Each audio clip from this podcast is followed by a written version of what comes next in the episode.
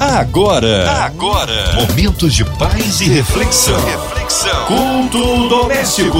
A palavra de Deus para o seu coração. Na sua 93 FM começa agora mais um culto que abençoa as nossas vidas. Hora de abrir o coração, ouvidos atentos à voz do Senhor com a gente. Pastor Carlos Cortes, que honra e que alegria recebê-lo aqui em mais um culto doméstico. Ele que é pastor auxiliar da PIB da Barra da Tijuca.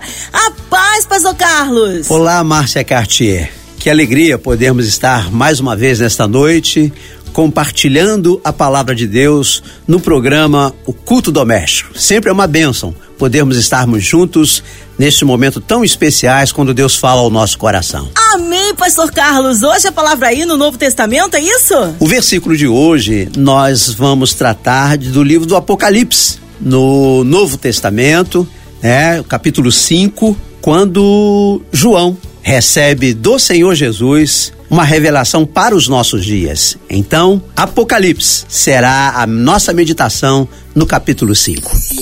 A palavra de Deus para o seu coração. Vamos então meditar. Assim está escrito: Vi na mão direita daquele que estava sentado no trono um livro, escrito por dentro e por fora, de todo selado, com sete selos. Vi também um anjo forte que proclamava em grande voz: Quem é digno de abrir o livro e de lhe desatar os selos? Ora, nem no céu, nem sobre a terra, nem debaixo da terra, ninguém podia abrir o livro, nem mesmo olhar para ele. E eu chorava muito, porque ninguém foi achado digno de abrir o livro, nem mesmo de olhar para ele. Todavia, um dos anciões me disse: Não chores. Eis que o leão da tribo de Judá, a raiz de Davi, venceu para abrir o livro e os seus sete selos. Então vi, no meio do trono e dos quatro seres viventes, e entre os anciões de pé, um cordeiro, como tendo sido morto. Ele tinha sete chifres, bem como sete olhos, que são os sete Espíritos de Deus enviados por toda a terra. Veio, pois, e tomou o livro da mão direita daquele que estava sentado no trono. E que, quando tomou o livro, os quatro seres viventes e os vinte e quatro anciões prostraram-se diante do cordeiro tendo cada um deles uma harpa e taças de ouro cheias de incenso, que são as orações dos santos. Que Deus nos abençoe. Amados irmãos, queridos ouvintes da 93 FM, que texto maravilhoso o texto que lemos nesta hora. Apocalipse, capítulo 5. Percebam que o quinto capítulo do Apocalipse precisa ser detidamente estudado, porque ele é da maior importância para os que haverão de participar da obra de Deus nesses últimos dias. Diz o versículo primeiro: Vi na destra do que estava sentado sobre o trono um livro escrito por dentro e por fora, bem selado com sete selos. Este não é um rolo ou um livro comum. Seu conteúdo tem a ver com o destino do mundo e seus habitantes. Mas enquanto o rolo está selado, o veredito divino continua sendo um mistério. É interessante pensar que Daniel viu livros de registro abertos no julgamento, incluindo o livro da vida. A visão do apóstolo João é complementar ele não viu os livros de registro, mas lhe foi mostrado na mão do Pai o livro do destino. E qual é o veredito do tribunal celestial depois de terem sido examinados os livros de registro e editado o livro da vida? O Pai tem nas mãos o livro do destino. Esse livro contém o futuro de vida ou morte de todo ser humano. Deus prever a atitude de cada pessoa para com a sua graça, mas ele não a predetermina. Esses sete selos também, o livro na mão do Pai, é um rolo selado, diz o texto, com sete selos. Estando selado do lado de fora, ele só poderá ser desenrolado e lido quando forem rompidos todos os sete selos. O conteúdo do rolo não poderá ser conhecido enquanto não for rompido o sétimo selo. Então, o conteúdo do rolo não é o mesmo que o conteúdo dos selos. Estes representam os acontecimentos e as mensagens que precedem a abertura do rolo. Mas vamos aqui desatar esses selos. Esse é o item central. O rolo selado com sete selos constitui um testamento, pois é um documento. Assim era precisamente isso na lei romana do tempo de João. O rompimento dos seis primeiros selos designa, portanto, eventos ou condições dentro do tempo histórico que são preparativos para a abertura do livro do julgamento. Esses selos representam as medidas ou os meios pelos quais Deus, por intermédio de Cristo, prepara o caminho na história para que seja aberto e lido o Grande Testamento ou o livro do destino por ocasião do julgamento da consumação escatológica. Olha o versículo 3 que diz: E ninguém no céu, nem na terra, nem debaixo da terra, podia abrir o livro, nem olhar para ele. João diz que ninguém podia abrir o livro. João nos diz que o anjo não encontrou ninguém que fosse digno para romper os selos e desenrolar o rolo do destino. E diz a palavra que ele chorava, e eu chorava muito, porque não for achado ninguém digno de abrir o livro e nem de olhar para ele. A promessa feita ao apóstolo sobe para aqui e te mostrarei o que deve acontecer depois dessas coisas. Lá em Apocalipse 4, versículo 1, parecia, parecia ter sido frustrada a impossibilidade de encontrar alguém que abrisse o rolo teria adiado indefinidamente a revelação da decisão de Deus no tocante aos salvos e aos perdidos. Sem um veredito divino, ninguém poderia ser salvo. Se o rolo não pudesse ser aberto, não haveria salvação para pessoa alguma. Mas olha o que diz a palavra do Senhor. E disse-me um dentre os anciões: Não chores, eis que o leão da tribo de Judá, a raiz de Davi, venceu para abrir o livro e romper os sete selos. Quem venceu para abrir o livro? A vitória de Cristo na cruz possibilita nossa vitória e habilita-o ao Senhor Jesus a romper os selos e revelar o eterno veredito da salvação para o seu povo. Essa vitória também se torna possível a destruição de Satanás e de seus seguidores. O rolo na mão do Pai é muito importante para os habitantes da terra, porque anuncia quem está salvo e por quê, e quem está perdido e por quê. Em virtude da vitória que alcançou por seu sofrimento e morte, Cristo, o Senhor Jesus, é a única pessoa digna de abrir o rolo do destino e dos seus sete selos. Ele, Jesus o Senhor, o ressurreto, ele é o leão de Judá, ele é o Cordeiro de Deus, e a sua majestade, ternura, sabedoria, poder e misericórdia e amor são insuperáveis. A capacidade para abrir o livro não é só uma questão de força, dignidade ou posição, mas de vitória e de valor moral. Este título, o leão da tribo de Judá, Este título é extraído lá de Gênesis 49, versículo 9, quando Jacó estava proferindo as bênçãos finais sobre os seus filhos.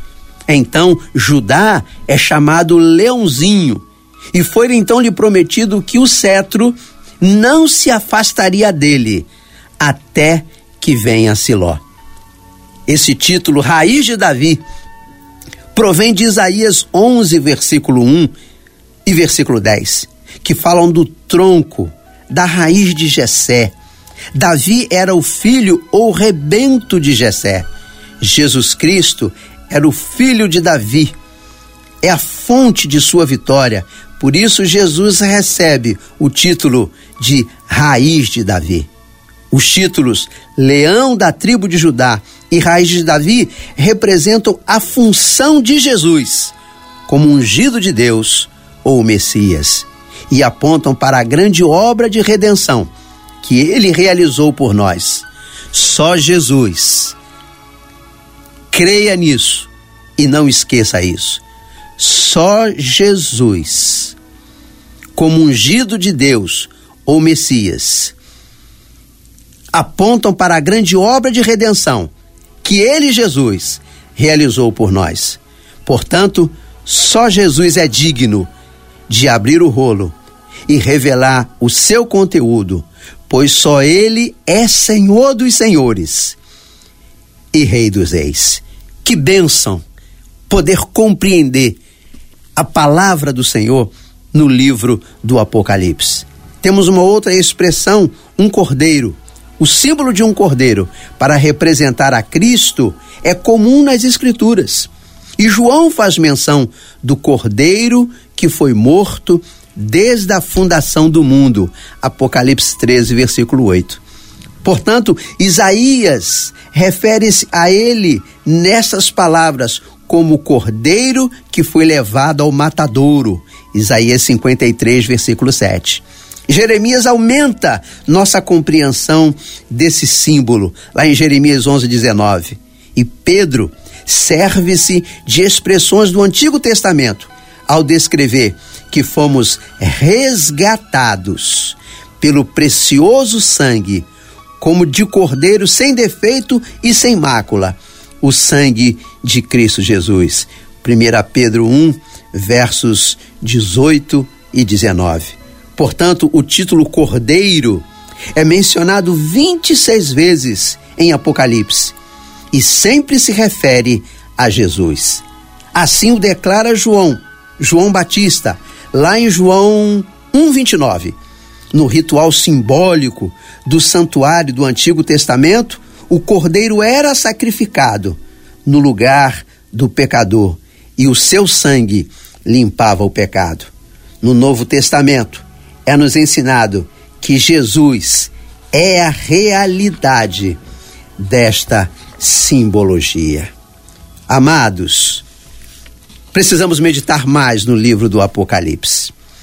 Como é bom poder compreender essas verdades tão declaradas no Velho Testamento, mas que tão reais, se tornam tão reais no Novo Testamento. Finalizando, esses sete olhos que João relata, nós vimos isso lá em Zacarias 4:10, quando o profeta diz que aqueles sete olhos são os olhos do Senhor que percorrem toda a terra. Esses sete olhos significam que Deus tudo contempla, tudo vê. É a onisciência. Eles constituem um símbolo da onisciência ou sabedoria infinita de Deus manifestada por intermédio da obra do Espírito Santo. Portanto, nada está oculto aos olhos de Deus. Sua eterna vigilância pelo seu Santo Espírito traz a nós conforto, força e proteção ao seu povo. Talvez haja nesse momento alguma coisa que esteja o entristecendo alguma coisa que possa o estar abalando a sua fé. Não esqueça, nada está oculto aos olhos de Deus. No seu tempo, no tempo próprio, no tempo separado por Deus, todas as coisas ocultas serão reveladas. Isso fortalece a nossa fé, isso fortalece o nosso ânimo, porque digno é o Cordeiro. Digno é o Cordeiro. A triunfante investidura de Cristo. Ali está o trono e ao seu redor, diz a palavra, o arco-íris da promessa.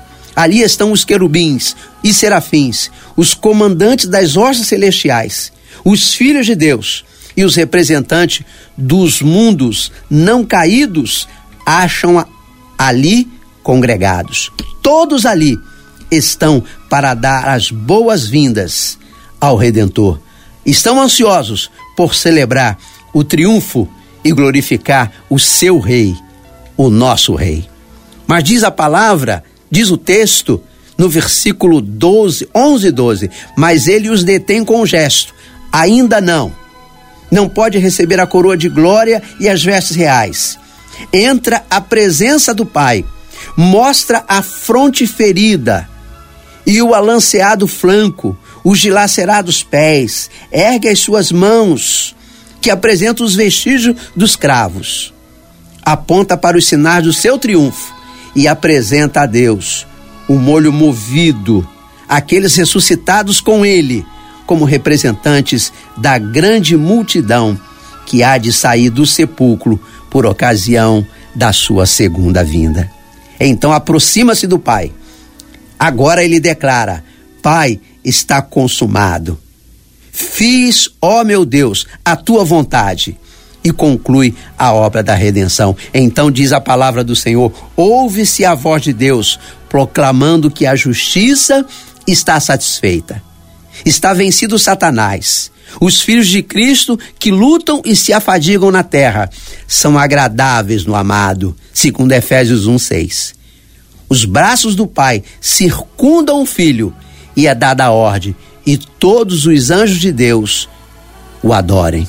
Então, com inexprimível alegria, governadores, principados e podestades reconhecem a supremacia do príncipe da vida, a hoste dos anjos prostra-se perante ele, ao passo que enche todas as cortes celestiais.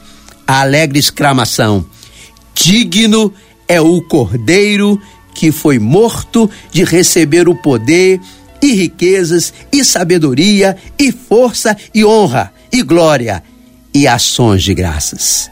Que maravilha, amados, saber que vamos participar desse momento. Então diz a palavra do Senhor no versículo 13 de Apocalipse 5: Ouvi também a toda criatura que está no céu e na terra, e debaixo da terra, e no mar, e todas as coisas que nele a dizerem ao que está sentado sobre o trono e ao Cordeiro, seja o louvor, a honra e a glória e o domínio pelos séculos dos séculos. E o versículo 14 finaliza: E os quatro seres viventes diziam: Amém. E os anciões prostraram-se e o adoraram. Assim será, assim está escrito. Praze os céus, que aqueles que hoje estão nos ouvindo estejam preparados, estejam se preparando para esse grande dia, quando todos nós, povos, tribos e nações, estaremos diante do Senhor para adorá-lo eternamente, para a glória do Senhor e para a alegria de todos os salvos. Que Deus te abençoe. Seja Deus glorificado na sua vida. Amém! Que palavra abençoada, reflexiva, que refrigera a alma, que nos alimenta. Ó, nesta hora queremos unir a nossa fé à sua, já o pastor Carlos, em oração, incluindo você e toda a sua família, todas as áreas da sua vida, você que precisa de um milagre do Senhor.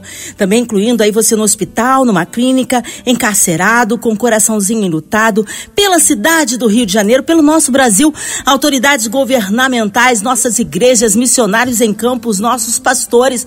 Pastor Carlos Cortes, sua vida, família e ministério. Por toda a equipe da 93 FM, nossa irmã Ivelise de Oliveira, Marina de Oliveira, André Mari família, Cristina Xisto e família, nosso irmão ensinoplasta Fabiano e toda a sua família. Cremos um Deus de misericórdia e poder. Pastor Carlos Cortes, oremos. Senhor, nós te agradecemos por esse tempo de vida que o Senhor tem nos dado. Enquanto aqui estamos, cremos que o Senhor está trabalhando os nossos corações, nos aperfeiçoando, nosso coração, nossa vida moral, nosso caráter, nossa vida espiritual. Sabemos que o Senhor tem propósito em todas as coisas. Portanto, fortalece a fé da tua igreja militante nesta hora. Atravessamos lutas, sim, mas não estamos sozinhos. Mas cremos que a cada dia o Senhor está agindo em nós e por nós, nos preparando para esse grande dia já reservado pelo Senhor para a sua igreja. Em nome de Jesus, atende a nossa súplica, fortalece a fé daqueles que ainda estão abatidos, porventura alguém desanimado. Que seja uma noite de revitalização da nossa fé, do nosso ânimo e do renovo do nosso compromisso contigo, porque o Senhor é fiel para cumprir todas as suas promessas na sua palavra feita aos seus filhos. Nós oramos crendo que o Senhor está atento à nossa súplica. Oramos com o perdão dos nossos pecados, em nome do Senhor Jesus Cristo, aquele que vive e reina hoje e para todo sempre. Amém.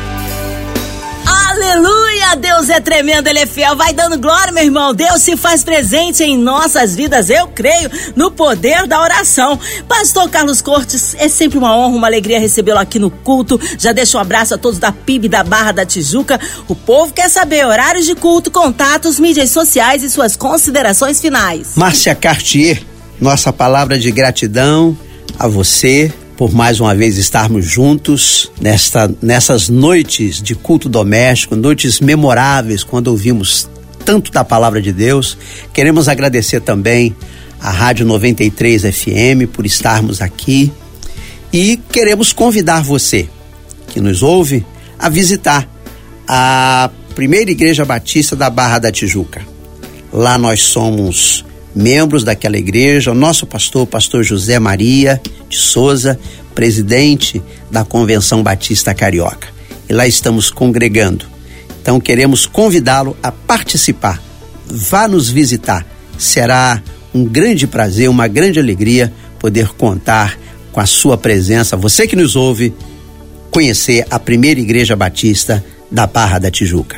Quem vos fala é o pastor Carlos Cortes. Que Deus nos abençoe a todos, nos guarde e abençoe os nossos lares, em nome de Jesus. Amém, pastor. Obrigado, carinho, a palavra e a presença. Seja breve retorno, nosso queridão pastor Carlos Cortes aqui no Culto Doméstico. E você, ouvinte amado, continue aqui. Tem mais palavra de vida para o seu coração. Vai lembrar, de segunda a sexta, na sua 93, você ouve o Culto Doméstico. E também podcast nas plataformas digitais ouça e compartilhe. Você ouviu?